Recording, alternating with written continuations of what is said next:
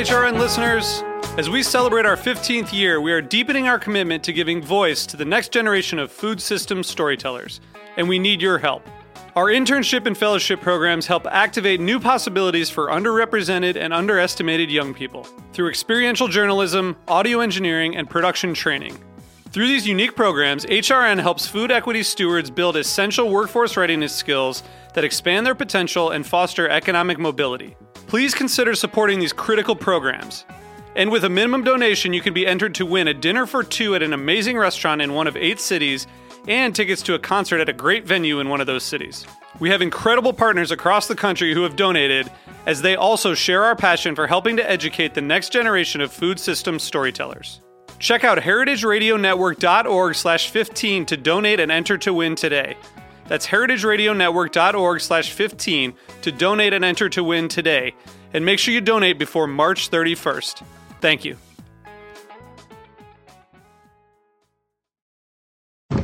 I'm HRN's Communications Director, Kat Johnson, with a preview of this week's episode of Meat in Three. I think we should realize that we more or less have a broken food system. When 800 million of us go to bed hungry, 600 million are obese, we waste 30% of our food, then something is fundamentally wrong. We'll introduce you to one food waste solution happening in Asia. They introduced this system where residents were issued an electronic ID card that would open an automated bin and enable them to weigh the food waste being dropped off, and then they would be charged, in a certain amount of money for the weight of that food. And we'll take a look at some of the real struggles happening closer to home. How is it possible that a meal that was perfectly fine to consume at 10:59 p.m. then becomes waste at 11 p.m. So tune in to this week's Meat in Three on Heritage Radio Network, available wherever you listen to podcasts. Hearst Ranch is a proud sponsor of the Heritage Radio Network. Learn more about Hearst Ranch at HearstRanch.com.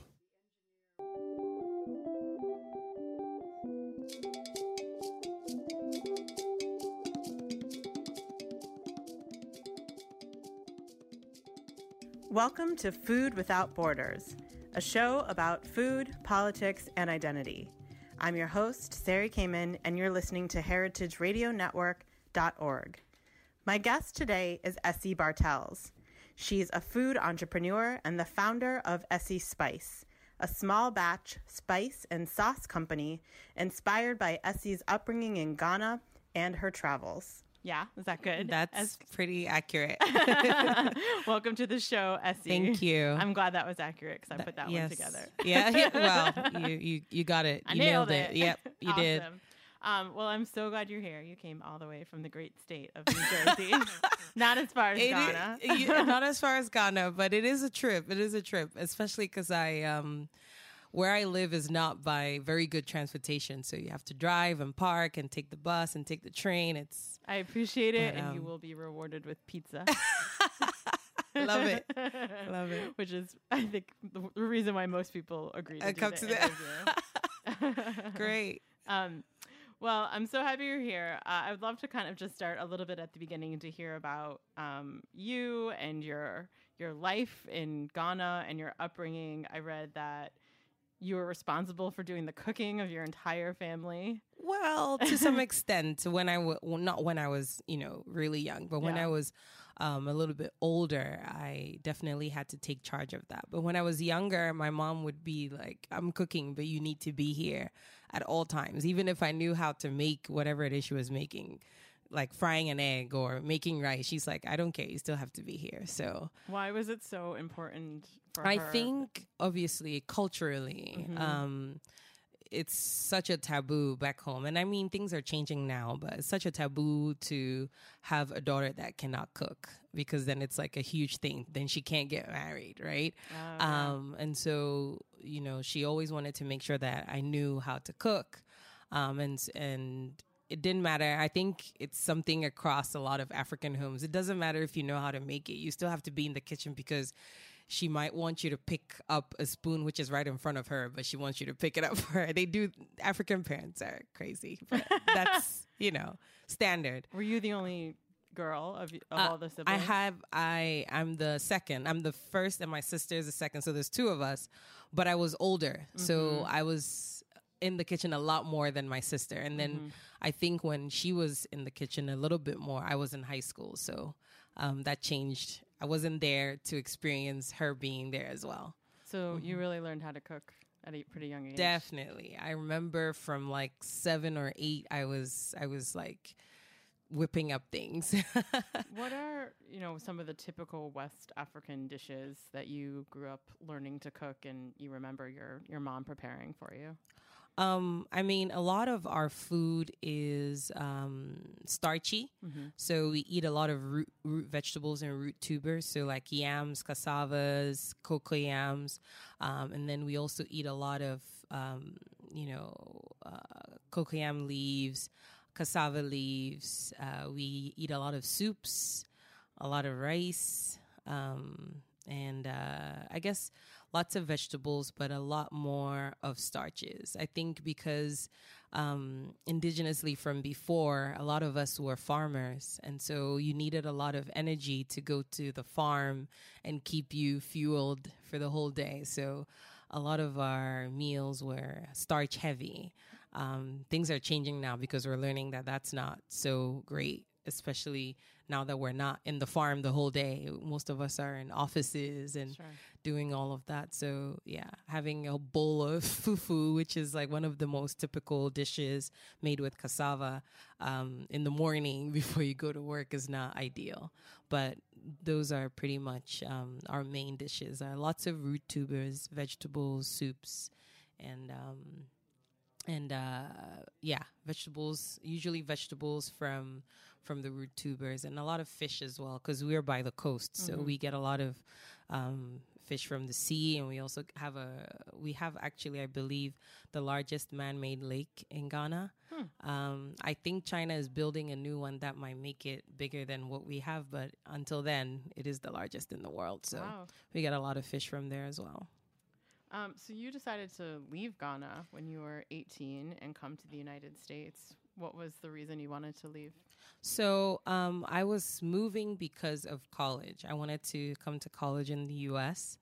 And so that's what brought me here. I remember speaking to my dad about it, and he said, if you get a scholarship to go to university in the U.S., then you can go. If you don't get a scholarship, then you're going to stay here and you're going to go to a local university.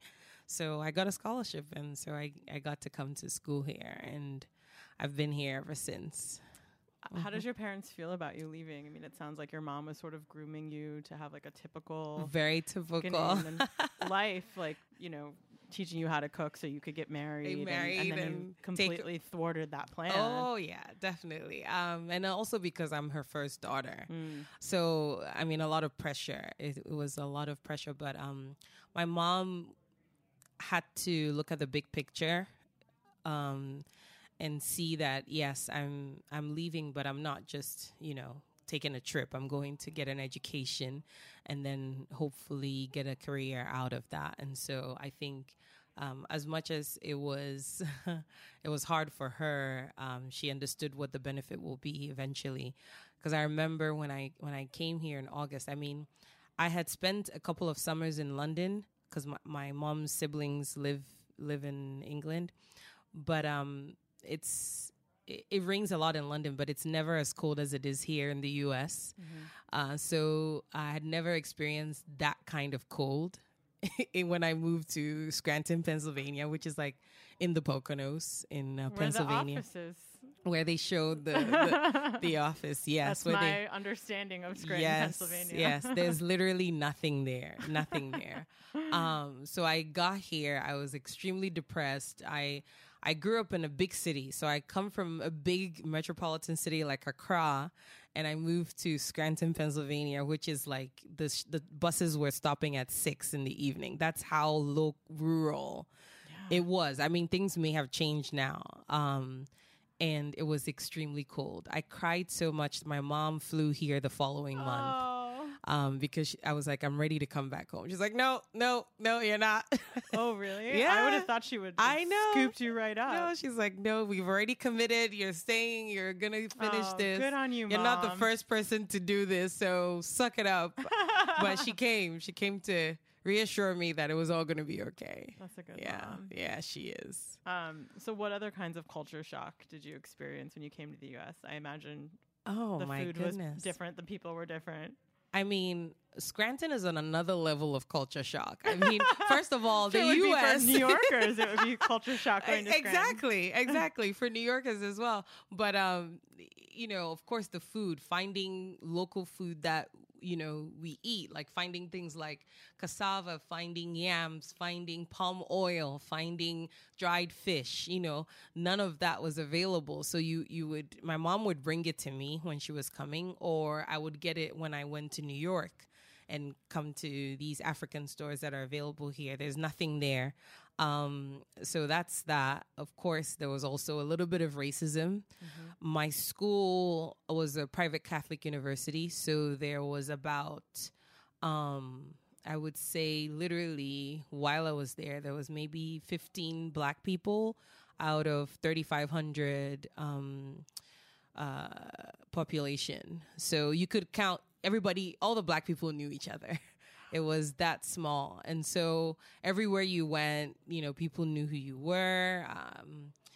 I remember one of the times, another culture shock that I was just baffling was striving to get an A in class, and people would get C's and D's and they were like excited. I just never got that. Like they were like, oh my God, I passed. Oh, yeah. Yeah. And it's like my parents are I got a partial scholarship. It was about half of the tuition. And then eventually I became an RA so that my parents didn't have to pay anything. But the first year they had to still cover the rest of the tuition. So I'm thinking to myself, my parents have to come up with all this money, change it into dollars from CDs, and pay this tuition, and I'm not going to come here and get a C and be excited about it. That doesn't even make sense to me. But people are getting C's and D's, and they're just thrilled because they passed and they can move on to the next class. Yeah, that's some serious privilege, right? Exactly. That was ridiculous privilege, yeah. And I understand. It manifests as just laziness and apathy. Exactly. But the thing is, if you don't know the value of things, then you behave that way. There were people, of course, that were striving to get A's just like me because they understood why they were there. But there was a majority of people that were just like, yeah, I just need to get a C or a C- or a C+ just to get out. Yeah. Well, I hope if not, like the only takeaway is that it was, you know, motivating for you to work that much harder. Oh, absolutely. I'm just like, yeah, I'm going to crush all these people. Yeah, exactly. So you went to school to pursue business. Yes. And then something shifted. I mean, you're still in business. Right. You shifted towards food. Right, what was the pivot there? Were you just so nostalgic for the food you ate growing up that you had to like create it? I guess part of me was, but so I went to school for international business and management, and I minored in French. And so I spent 3.5 years in the U.S. and 6 months in France. It was a great exposure, great, you know, meeting people from all over the world. I came back and got a great job at Hitachi, as a Japanese company, and worked my way up through different companies in global procurement. And I was doing great. I was going from one company to the other, you know, advancing my career, getting the exposure, getting the experience, and making more money. So it was perfect. But on the side, every other couple of weeks, something I would always do is cook and invite my friends over to come eat at home. That is a good way to make friends, by the way. Especially where you're somewhere you feel a little bit out of your element. Absolutely, absolutely. And it was probably a wonderful way for you to introduce yourself to people and kind of explain your story. 1,000%. And it started in college where I was president of the international club, and we needed money because that year the president that left before didn't get enough money for the budget for us to do the things we wanted to do. So we didn't have enough money for that year when I was president. So we had to come up with a way to raise money for the group, the club. So I'm like, well, what I know how to do is to cook. So let's cook different things and let's make all the noise and let's get people excited to eat. And that was, I think, one of the things that was like, you know, gear. I feel like everything that's happened to me and with me is gearing me up for what is coming up, you know, for my future, for my career, and for my business. Because even with procurement, everything I did with negotiating and procuring and operations and logistics is everything I did. And I'm still using all of that expertise for Essie Spice. But the pivot was after cooking for my friends and, you know, over and over, and them telling me, oh, this is good, whatever, this is amazing. I'm just like, yeah, you just want to come and eat. It's not that great. It's not nothing more than what you would get at, like, you know, Peter's house or whoever's house. It's probably the same thing. But they just kept going over and over. And one day, one of my friends came over, brought his cousin, and his cousin said, I'm going to give you, you know, X amount of money, and I want you to cook, you know, 2 or 3 things for me. So I cooked for him, and then I was like, so I can cook for somebody and get all this money? Like, I only spent, like, let's say 30% of the money on the ingredients. So the 70% was mine. And I'm thinking, wow, that's a lot of money for just cooking these things. And he was literally about to do somersaults. So yeah, then for you it was just so intrinsic. Exactly, this is what I do, yeah, on a normal, you with your eyes closed. And but then for him, he's like, this is crazy, like, do you know what you're doing? This is like, he's probably never tasted anything like that before, or not as good, not as well. That's what I mean. Yeah. So then he says, Essie, I don't know what you want to do with this talent, but whenever you decide, let me know, and I'll support you with money, with cash. So I'm like, yeah, whatever. So then I had to sit. So I had to sit down and really think about this. I'm like, what can I do with food that's not already on the market and doesn't require intense capital right away, like opening a restaurant or any of that? Because in my mind, anything, you know, being in the culinary world was not something that I saw myself in, because growing up, it wasn't something that was really encouraged. You know, being a chef or being a cook or owning a restaurant wasn't really like an in thing. Nobody was really encouraged to cook. And it was like the stigma was that it was a domestic choice. Exactly. It's a domestic choice. So it was like, oh, you're going to go and be a lawyer. You're going to be be in business. You're going to be engineer, that kind of thing. And it still is. I mean, things are changing because parents are seeing that my child is a photographer and he's doing well and he's being paid, so I gotta let him be. But it's a conversation that is changing. The landscape is changing now, but growing up, there was no such thing as being a chef, you know? Yeah. It wasn't glorified at all. So it was like, what am I gonna do that's going to be impactful and reach people wherever they are in America? And I was like, okay, I'm going to create my sauces, because these were sauces that I already made to make my life easier when I was cooking. And so now I was like, okay, I have to figure out how to bottle them. So I have 4 products. I have the mango chili, which is a chili made with hot scotch bonnets with mango, coconut oil, and avocado oil. So I always used to make that because it made my cooking easier, because once I was ready to cook, let's say fish or chicken or shrimp or noodles, I just pour a little bit in there and I have the flavor ready to go. So that's something I always used to make. I'm like, okay, we'll bottle that. And then in one of my trips, I traveled to Mexico and I got tamarind candies. And when I tasted them, I remembered that I had tasted something like that, but I couldn't remember what it was. But growing up in Ghana, I literally used to pick the tamarind from the trees. I just didn't know that it was the same exact thing. See how everything just comes full circle. Yeah. So then when I was doing my research, come to find out it's actually a very tropical West African plant that was spread all over the world. And so I came back from that trip. I had the candies, but they were too sweet because tamarind is usually a little bit sour. And so they put a lot of sugar in it. And I'm like, I can't eat these candies, but I don't want to throw them away. What am I going to do to still use them in some way? So then I put them on the fire, added a little water, got a syrup, and I put them on chicken wings. And I'm like, this is incredible. People are going to like this to cook with. So that's going to be my second one. And then the spice rub, that's something that you would find on literally any street in Ghana, in Senegal, in Togo, in Nigeria. That's a spice blend that we use to season meats, fish, chicken, guinea fowl. It's like our barbecue rub. Mm-hmm. It's called suya. In Nigeria, it's called suya. In Ghana, they just call it kebab pepe. It's so good. So, but what I liked about that is that it blended very well with spices that I loved from Asia. So that's how I blended that fusion, and I got my spice rub.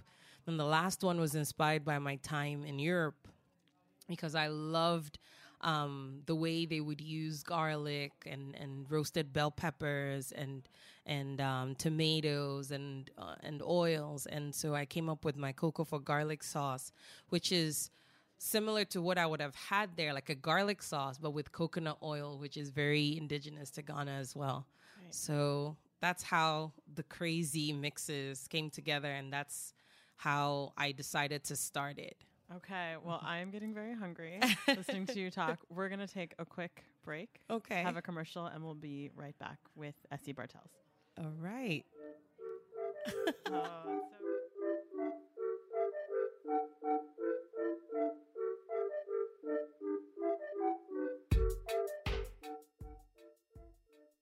Hearst Ranch is a proud sponsor of the Heritage Radio Network. The Hearst family has been raising cattle on the rich, sustainable native grasslands of California's Central Coast for over 150 years. Piedra Blanca Rancho in San Simeon is the original Hearst Ranch, founded by George Hearst in 1865.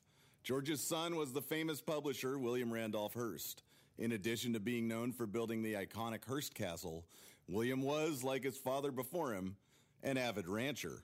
In his words, "I would rather spend a month at the ranch than any place in the world."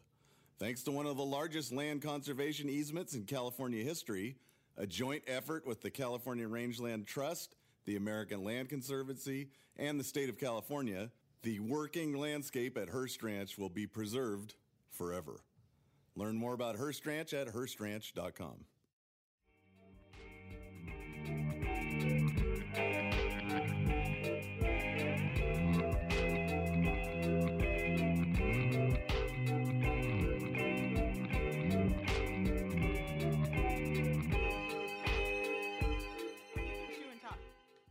I'll just put this back on.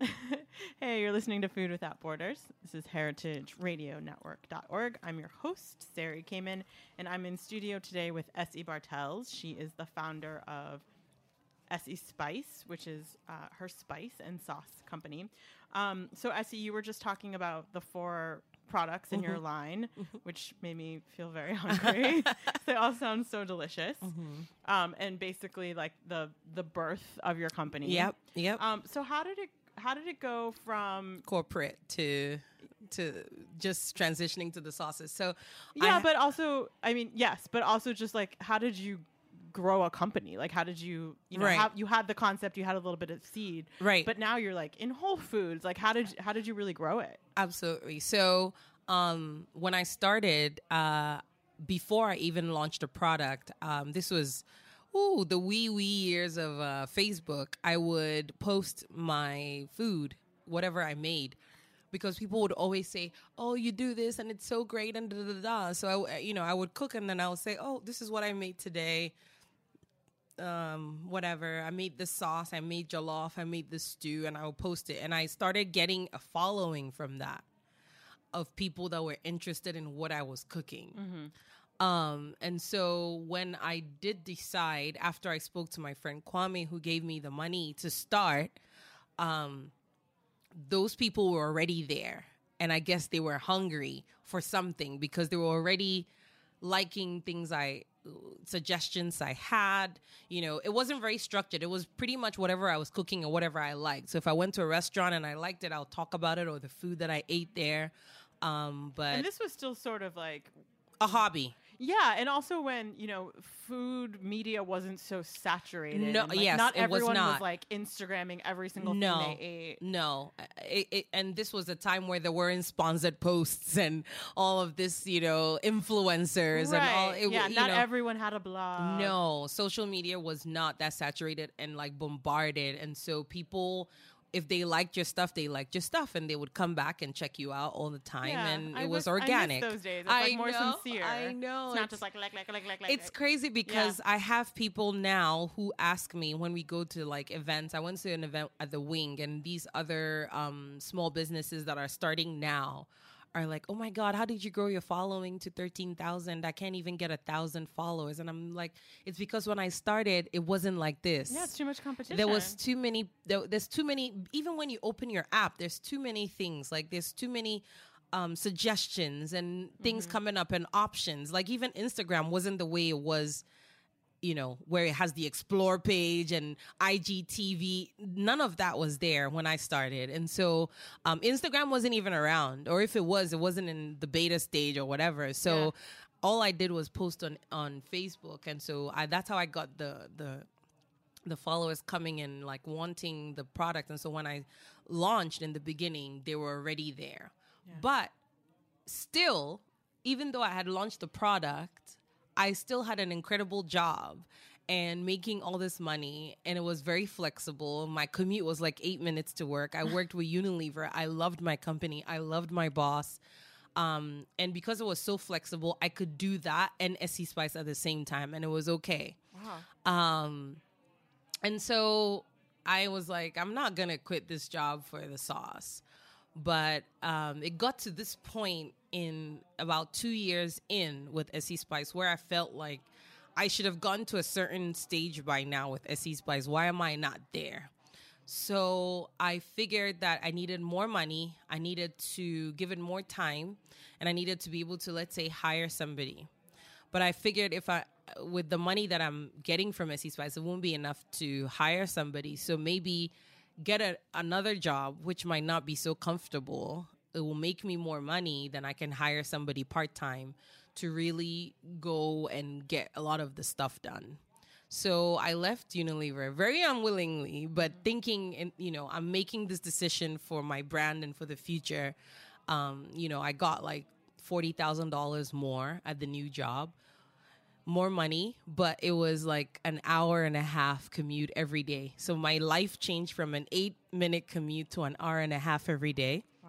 My life changed from having a very flexible job and a very flexible boss and a very flexible working environment to being watched and literally monitored when I came in, when I left, it was just ridiculous. It was like black and white at the new company. It was horrible. I hated it. Mm-hmm. I hated my commute. I hated everything. I hated the culture. Mm-hmm. I believe it was like 3 weeks in, I had started the new job. My boss's wife was in a very horrible accident. Mm-hmm. And he was home the whole time because, of course, his wife, I think she even shattered like bones in her legs. So I understand that you have to be home, but there was nobody to train me. Mm. And I went from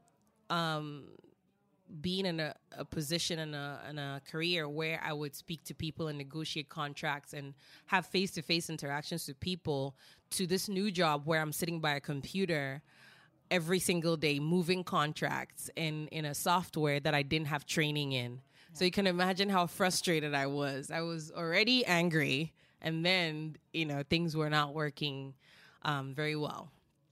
So I believe they knew. I feel like they knew they were going to let me go, because when I asked to join the company, when I was told I was going to get the job, I let them know that in November, when I turned 30, I was going to take some extended time off. So I was let go the day before I was supposed to leave. Wow. Yeah. Crazy times. But like, honestly, when I got that call, I was sitting in a car and heading to the office, and I stopped, and literally in that same breath where I was like, I can't believe this is happening. I was like, this is it. Like, I feel so relieved. I feel so relieved.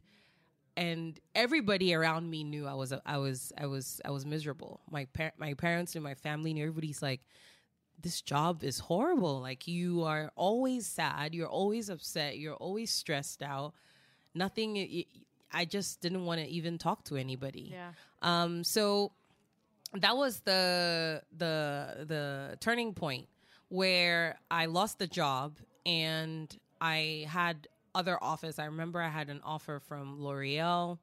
I had some other offers from Mondelez, a couple other good companies to get offers and work. And I decided that I was going to give Essie Spice 6 months of undivided attention, where I wasn't working full-time. I was just going to concentrate on Essie Spice for 6 months. And I was going to get unemployment anyway, because I wasn't fired. I was just let go. So I was going to get unemployment. I was going to get all the benefits. So that worked out even better. So that, it did. It did. So I gave myself the timeline. I said, in 6 months, if nothing happens, if I don't see something significant happen with Essie Spice, I'll get another job. And so that's what I did. And in the 6 months, that's when I got interviewed by Time. I got into Whole Foods. And that was because I met with another lady who introduced me to this group in Harlem that helps people to get into Whole Foods. It's called Harlem Park to Park. And this was prior to Whole Foods coming into Harlem. So they had reached out to Harlem Park to Park to nurture small businesses that wanted to, because they wanted local producers from Harlem, which is something that Whole Foods has. They have like the local program where they try to source a lot of their products on their shelves from local producers. And at the time I was producing in Harlem. So she introduced me to the group. Unlike a lot of the other people there, I already had a product on the market that was ready. So they're like, well, your product is ready to go. We don't have any issues. And Harlem doesn't open for another year, but we have other stores. So let's start with those. And that's how we got into Whole Foods. And then, so Whole Foods, we got into ShopRite. We were on Time. Then later Forbes came and all of this stuff. That's so incredible. That's when I was like, okay. Yeah, you got something. I guess I'm going to stay. That's amazing that you did that in 6 months.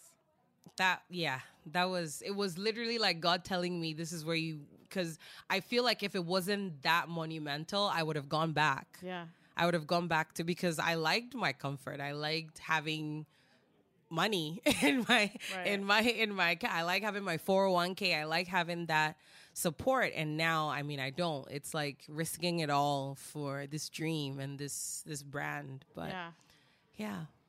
So have you seen, since the time you launched Essie Spice, or even since you came to the United States, do you see West African cuisine becoming more prevalent, or does it still seem like a cuisine that Americans are just basically not very educated about and don't have a lot of opportunities to taste? They don't. I think since I've been here, it's gotten better, but it's still, there's so much more that can be done. And I feel like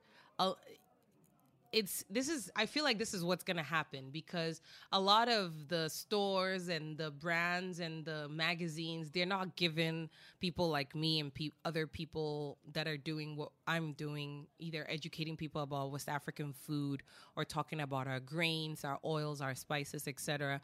Things that are only found on the continent. They're not giving us a chance because they just don't see how the uptake is going to be.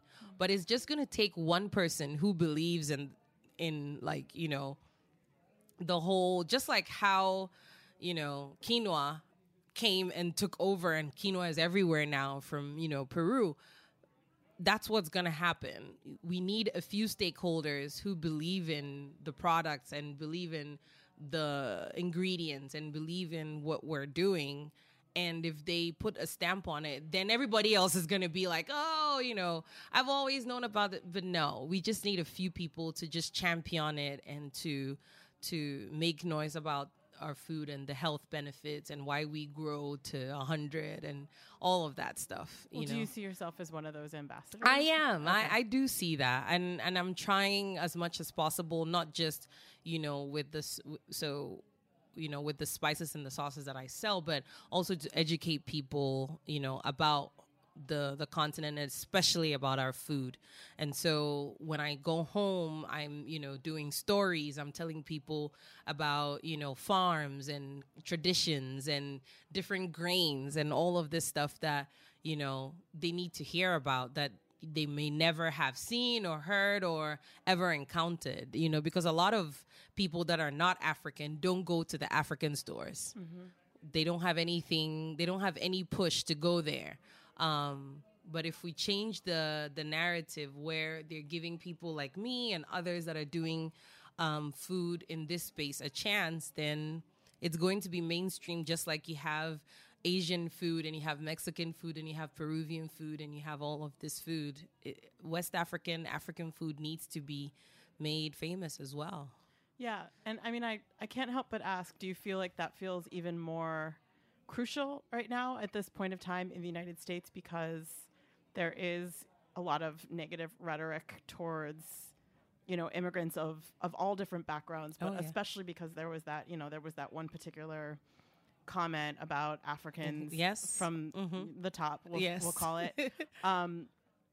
Does it feel more urgent to use food as sort of a conduit to help others understand like exactly who Africans are and, you know, what it means to be African? Yeah, exactly. And then, you know, food can be a great way to help educate people. Absolutely. And it's just a way in. So does that feel part of like the motivation behind 1,000%. Like this is my story. Like I just applied for this other competition with Girlboss and Uber. I hope I win. I'll find out soon. But the whole point is letting people know about our traditions and our cultures and letting people know that, you know, just because you see and, you know, people in Peace Corps going to the Gambia and taking pictures with kids that have flies all over them. That is not the African story. Mm. And that is what Chimamanda said, is the horror of a single-sided story. Because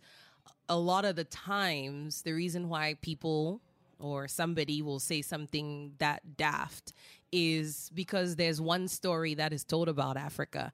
And also this, the other side of it is that, yeah, we have incredible cities and we have incredible industries and we have 5, 6, 7-star hotels and we have all of this stuff and people have maids at home and all of that stuff. But that is also not the only story.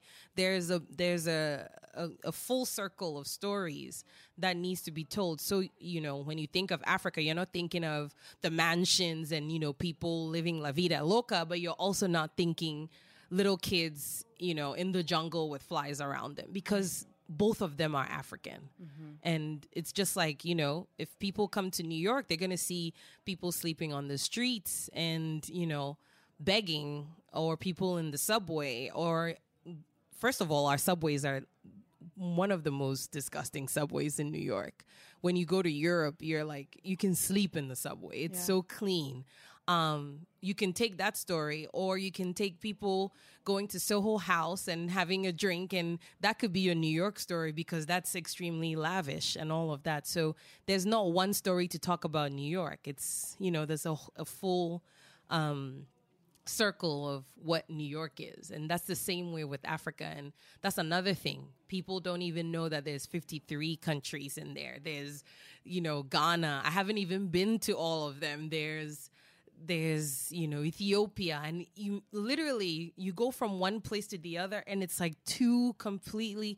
Namibia looks like a place out of Mars, you know, and then you go to Ghana and Congo, it's like tropical rainforest, and you go to Zimbabwe and Zambia, then you have Victoria Falls, and then you go to Egypt, and then you have pyramids. So it's like, the cultures are ridiculous. So when people lump us together like that, it's like, it doesn't even make sense. Yeah, depending on where you go, it can be a completely different place. So that's what, yes, I really hope that I'm able to tell our story through food. Mm. So that it's not one-sided, and people are able to, maybe because of something I mentioned on our page, people will Google something and find out, you know how like the loop with YouTube, you start with one and then you watch something else and you watch something else. And then they get to learn a little bit more about, you know, I don't know, just everything. Yeah. There's just so much that even I don't know. And so, yeah, hopefully food will do it. I hope so too. Essie, tell us where to find you on Instagram and social, and where we can like make sure we keep up with you and order your spices and sauces. Absolutely. So everything is Essie Spice on all our social media, Instagram, Facebook, Twitter. It's ESSIE and Spice, Essie Spice. So EssieSpice.com. You can order if you're not in the Northeast region, because we're not out in all the regions yet. We're only in Northeast right now, but you can order online and we'll ship right to you.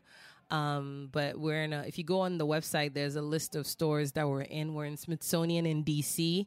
We're in New York. We're in Jersey and Connecticut. But we're getting out there. We're hopefully going to close a few accounts with national stores soon, and hopefully we'll be able to update you guys, if not by the end of the year, hopefully in Q1 of 2019, about new stores that we've landed. So fingers crossed. Prayers up. Well, Essie, thank you so much for coming on the show. Absolutely. It was awesome to chat with you today. And it was my pleasure. Loved meeting you and hearing all about your spice journey. Thank you. Thanks, everyone, for listening. Check us out next week, same time, same place, Wednesday on heritageradionetwork.org. And always find us, Food Without Borders, on iTunes and Stitcher and Spotify.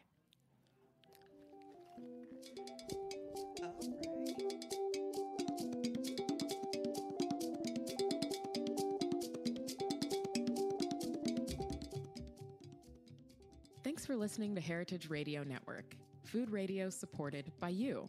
For our freshest content and to hear about exclusive events, subscribe to our newsletter. Enter your email at the bottom of our website, heritageradionetwork.org. Connect with us on Facebook, Instagram, and Twitter at heritage_radio. Heritage Radio Network is a nonprofit organization, driving conversations to make the world a better, fairer, more delicious place. And we couldn't do it without support from listeners like you. Want to be a part of the food world's most innovative community? Rate the shows you like, tell your friends, and please join our community by becoming a member. Just click on the beating heart at the top right of our homepage. Thanks for listening.